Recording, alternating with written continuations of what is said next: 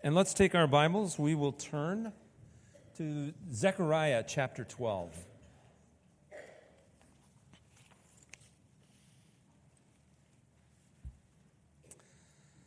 As we come to Zechariah chapter 12, there's such a beautiful part of the passage that we'll be looking into this morning.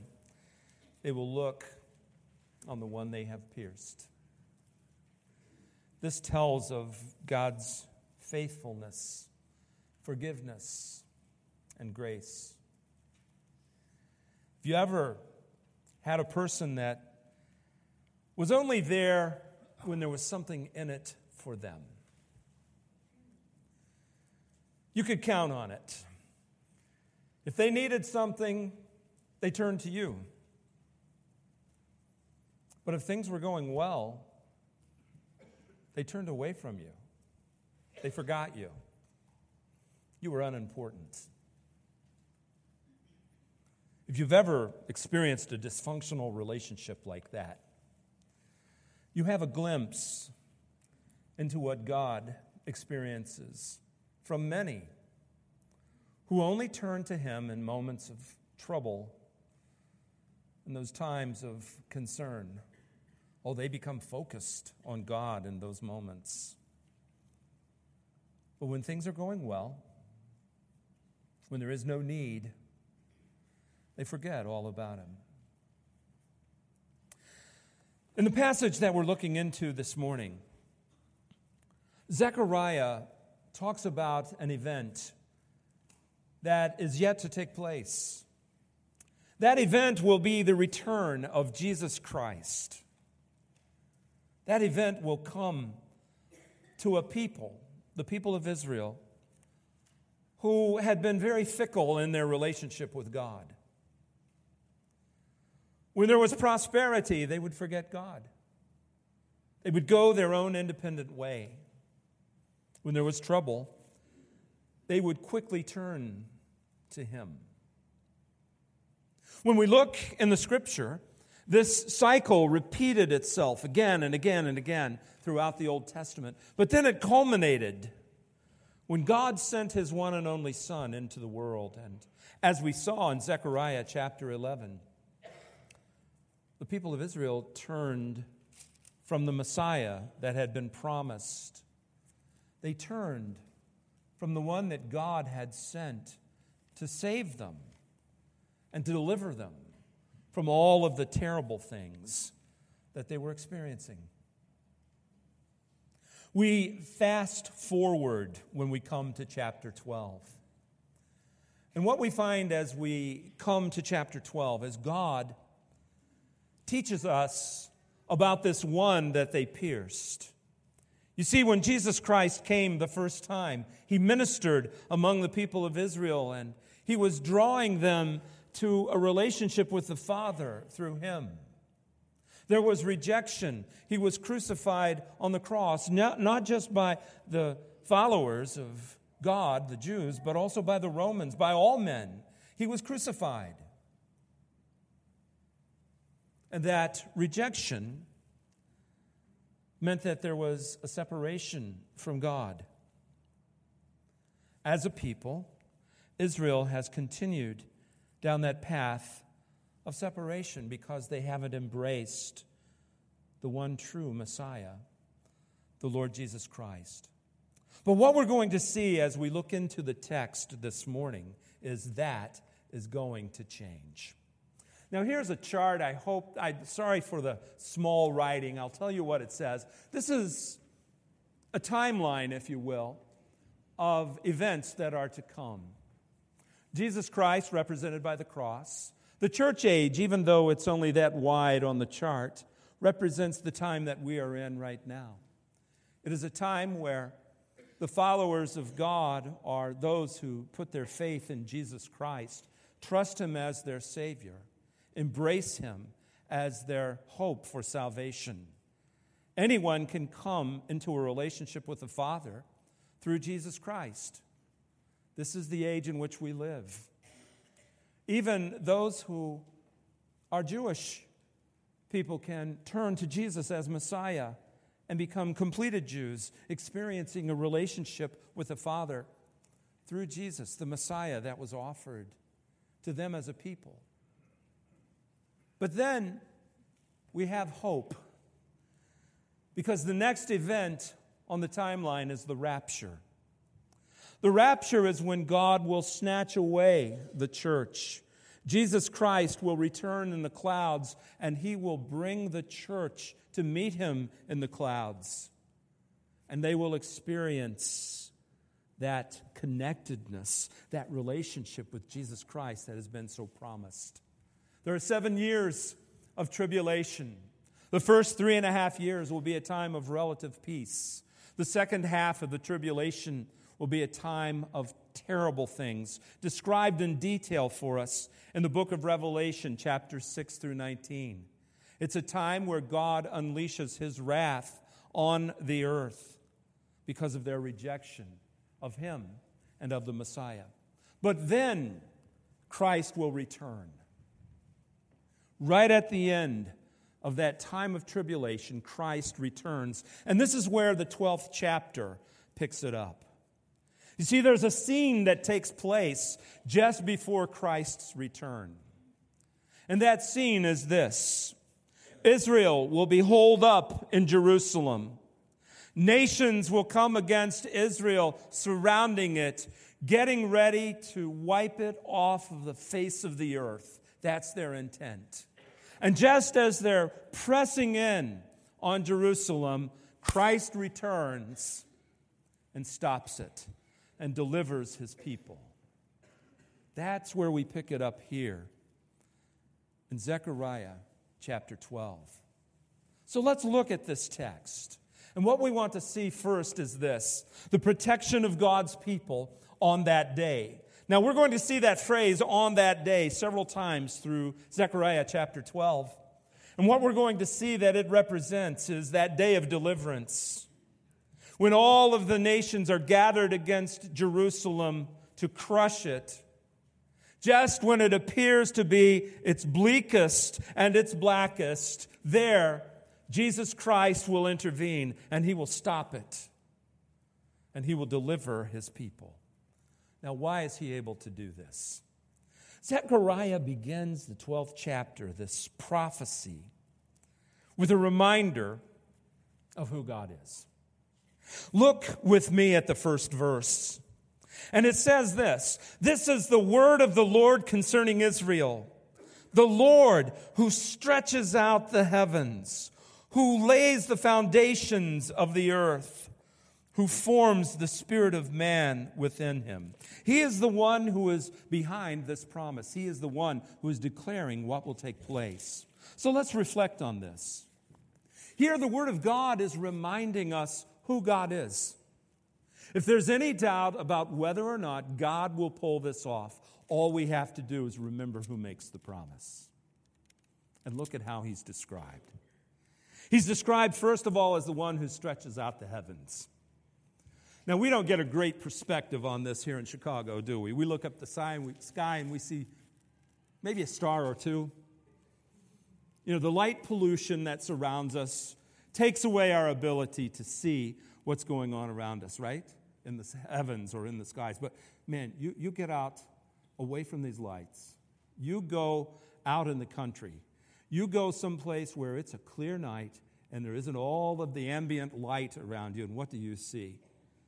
You see stars upon stars upon stars. God is the one who stretched that out, who created it. Would anything that he says be too difficult? And the answer is absolutely not. As a matter of fact, the more we explore the stars, the more we see the wonder of God's glory. When we look at pictures of galaxies, of systems outside our own from the Hubble telescope and others, and we see the magnificence of God's creation, that is the handiwork of God. He is the one who is behind this promise. He is the one who has stretched out the heavens. Look up and you see God. Look down and you see God because He's also the one who laid the foundations of the earth.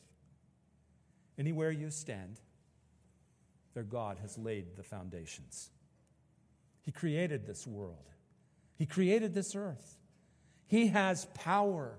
And we need to receive this understanding that God created everything that we see above, everything that we see below. All of it is the handiwork of God. Is there anything too difficult for Him?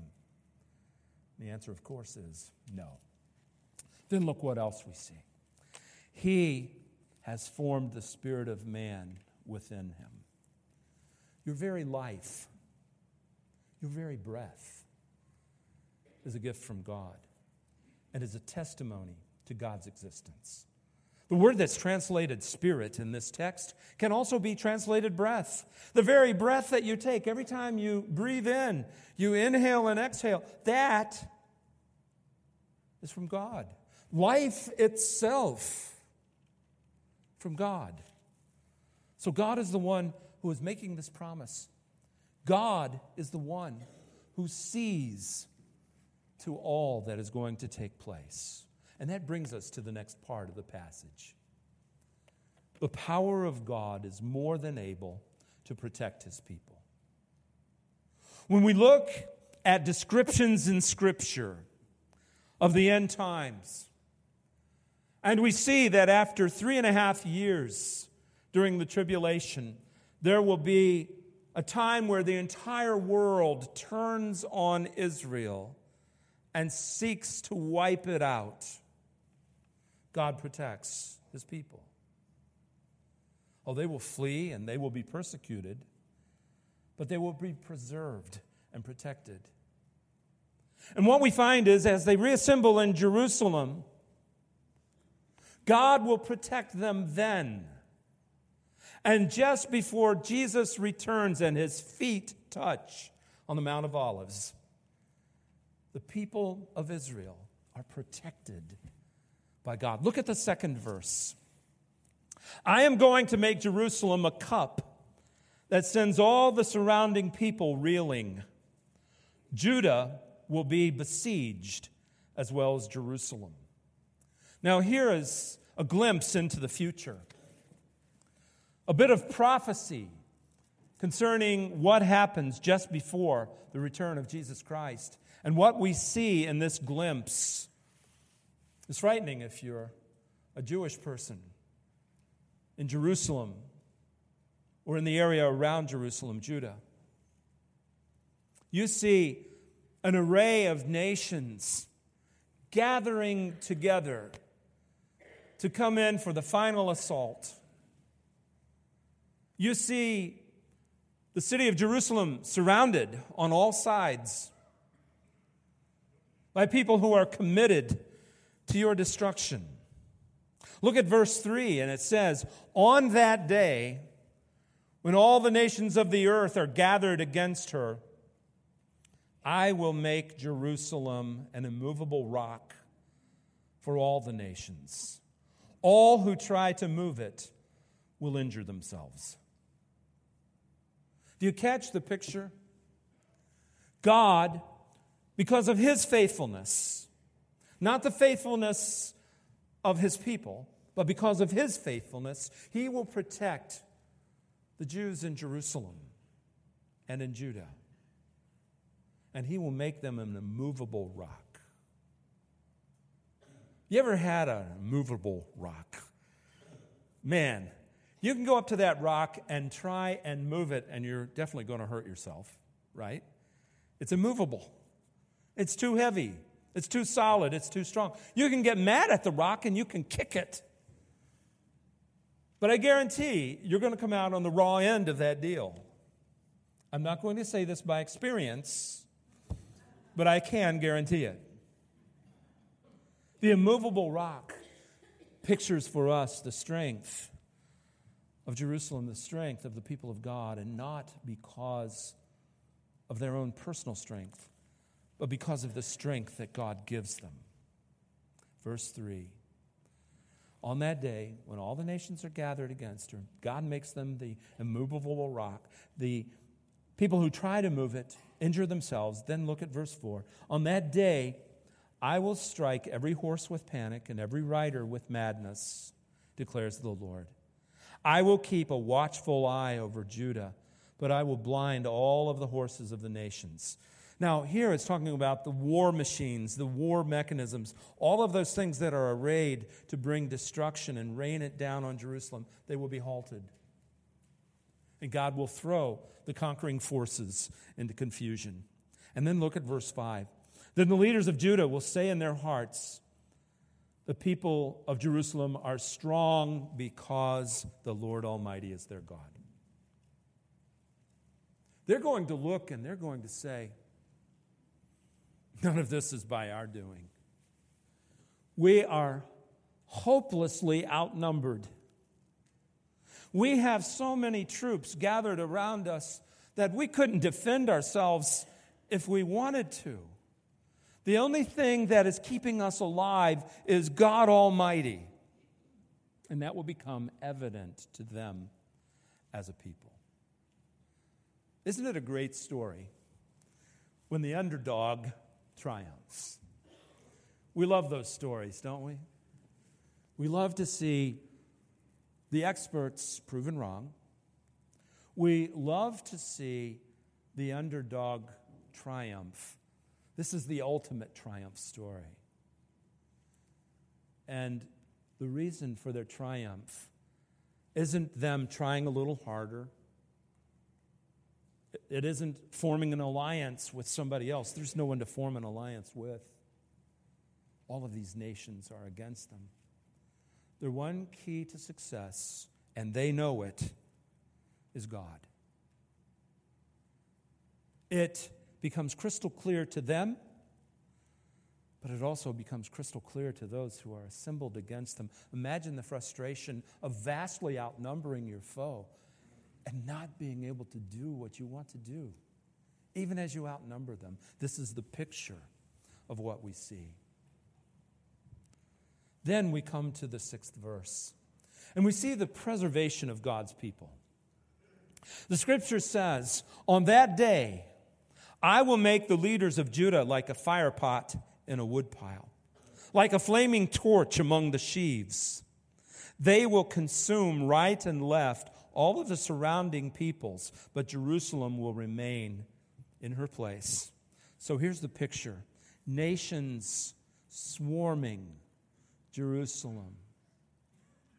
And instead of coming in and smothering it and wiping it out, it's like a fire pot in the middle of a woodpile. You know what a fire pot is? It's a little pot that they used during the time of Zechariah to keep a fire going.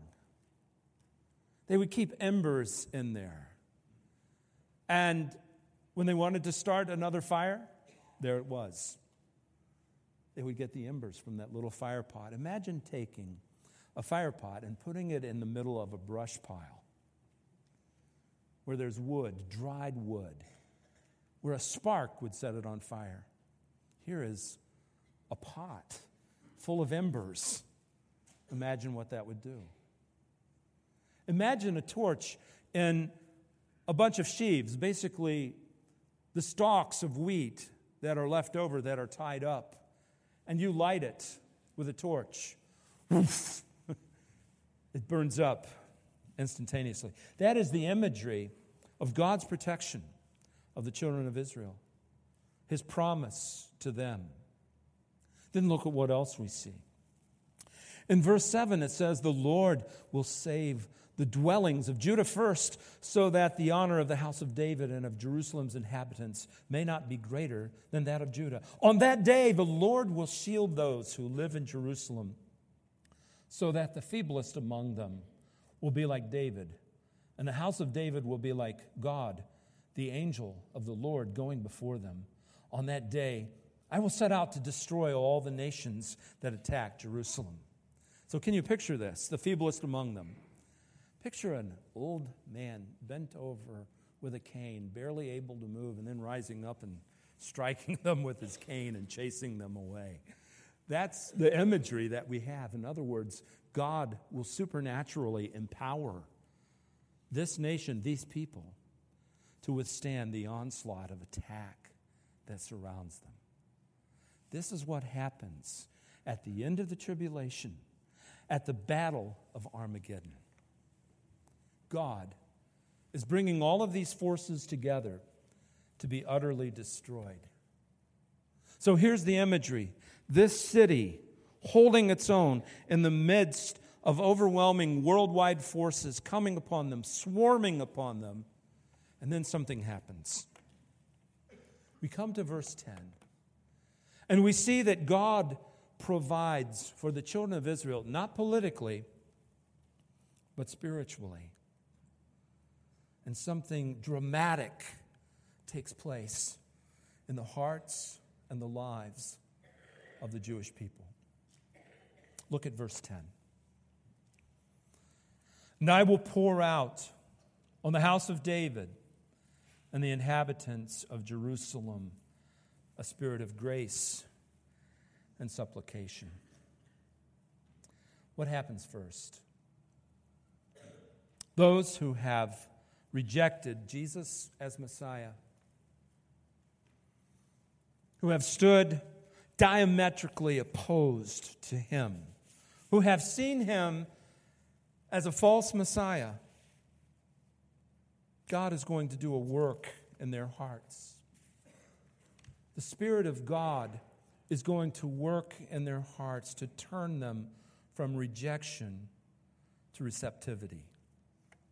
You know, the scripture describes the spiritual climate of many who had rejected Jesus in the first century and continuing to this day. Look at what it says in 2 Corinthians 3:14. But their minds were made dull. And it's speaking of Paul's own people. Remember Paul was a Jew. He called himself a Hebrew among Hebrews. The minds were made dull. For to this day, the same veil remains when the old covenant is read. It has not been removed because only in Christ is it taken away. Even to this day, when Moses is read, a veil covers their hearts. But anyone who turns to the Lord, the veil is taken away. Now, the Lord is Spirit, and where the Spirit of the Lord is, there is freedom.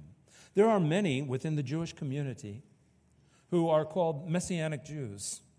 They have embraced Jesus as their Messiah, and they're among us today. They worship him, they love him as their Messiah.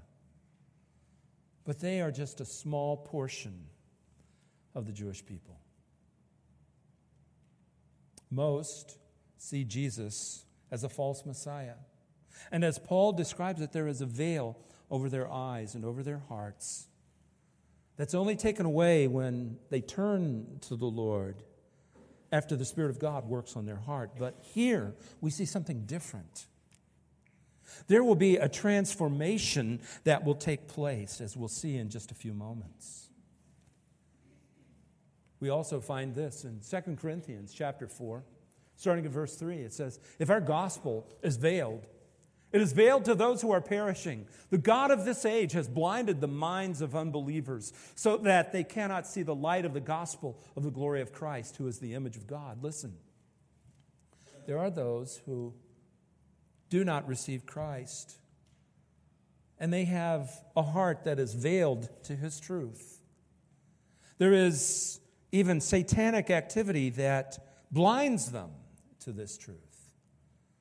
But when we open our hearts to the gospel, God opens the way. This is what happens with individuals as they turn from themselves to Christ and find in Him the hope of eternal life and a relationship with God the Father. God offers that forgiveness and that relationship to anyone. But what we see here in Zechariah chapter 12 is unique.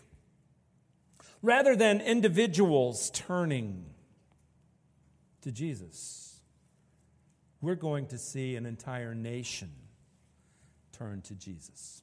Look at that 10th verse. And right in the middle of it, it says, They will look on me, the one they have pierced, and they will mourn for him as one mourns for an only child. They will look on me, the one they have pierced. What is Zechariah referring to? We know that the one who is pierced is Jesus Christ. Isaiah said this He was pierced for our transgressions, He was crushed for our iniquities. The punishment that brought us peace was upon him, and by his wounds we are healed. This is Jesus, the one who was pierced. So here's the image Jerusalem surrounded. Jesus is coming. And here is Israel looking to heaven, seeing Jesus Christ coming and they see the one that they have pierced, and their hearts are crushed. We have rejected this Messiah as a people for thousands of years. And it was him all along. The one that we pierced is here to deliver us. He's the Messiah. John said this. At Jesus' crucifixion, said, The man who saw it has given his testimony. So he's speaking of himself, John, the apostle. And his testimony is true. He knows that he tells the truth and he testifies so that you also may believe. These things happened so that the scripture would be fulfilled. Not one of his bones will be broken. And another scripture says, They will look on the one they have pierced. Now, Zechariah was partially fulfilled on the day of Christ's crucifixion as a nation looked upon the Messiah that they rejected. And upon looking on him, there was that partial fulfillment. But it's not completely fulfilled until Jesus returns. And in the midst of their trouble, they look up and they see Jesus coming to the Mount of Olives. In fact, the book of Revelation says this Look, he is coming with the clouds, and every eye will see him, even those who pierced him. And all the peoples of the earth will mourn because of him. So shall it be. Amen. Isn't this a great promise, a great hope? It's a great hope for those of us who love Israel. It's a great hope for those of us who look forward to God fulfilling his promise to his people. They will look on the one they have pierced, and they will see him for who he is, and they will embrace him as Messiah. What follows to the conclusion of this chapter is amazing. In verses 10 through 14, the last part of that 10th verse, we see the mourning that takes place, the repentance that comes into their hearts. Because it goes on to say, they will look on the one they have pierced, and they will mourn for him as one mourns for an only child, and grieve bitterly for him as one grieves for a firstborn son. Do you catch the magnitude of their grief? You see, as they look upon Jesus, the one that they have pierced, the one who is coming to deliver them, the unexpected Messiah, there's remorse, and they look and they say, What have we done? We have rejected God's provision, the Messiah, and so they mourn. And the description of their mourning is profound like one who loses a child. Now, I haven't lost a child, but I've walked through that with those who have. And I can think of no greater grief than a parent who has lost a child. It's heartrending, heartbreaking. This is what they feel as they look upon Jesus and recognize their national sin of rejection. Look at what else is described. Verse 11. On that day, the weeping in Jerusalem will be great, like the weeping of Hadad Rimmon in the plain of Megiddo. Now, this is an interesting verse, the 11th verse.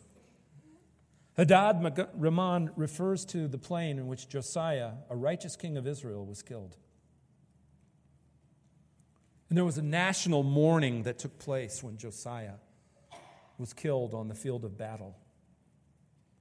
And so the point that Zechariah is making is this there won't just be individual mourning, there will be a national mourning that takes place as a people, as a group, as a whole. They will look upon the Messiah that they have rejected and who has now come in his grace and in his supplication. And they will respond with a national grief. Look at verse 12. The land will mourn each of them. The clan of the house of David and their wives, the clan of Nathan and their wives, the clan of the house of Levi and their wives, and the clan of Shimei and their wives, and all the rest of the clans and their wives. This national mourning, it's interesting the way Zechariah divides those that he mentions by name. David would have been the kingly line, Nathan, a prophet. And then Levi and Shimei, priests. So, king, prophets, priests. When Jesus Christ returns, he will be the ultimate prophet, priest, and king. And as a nation, they will recognize that and they will grieve for having rejected him.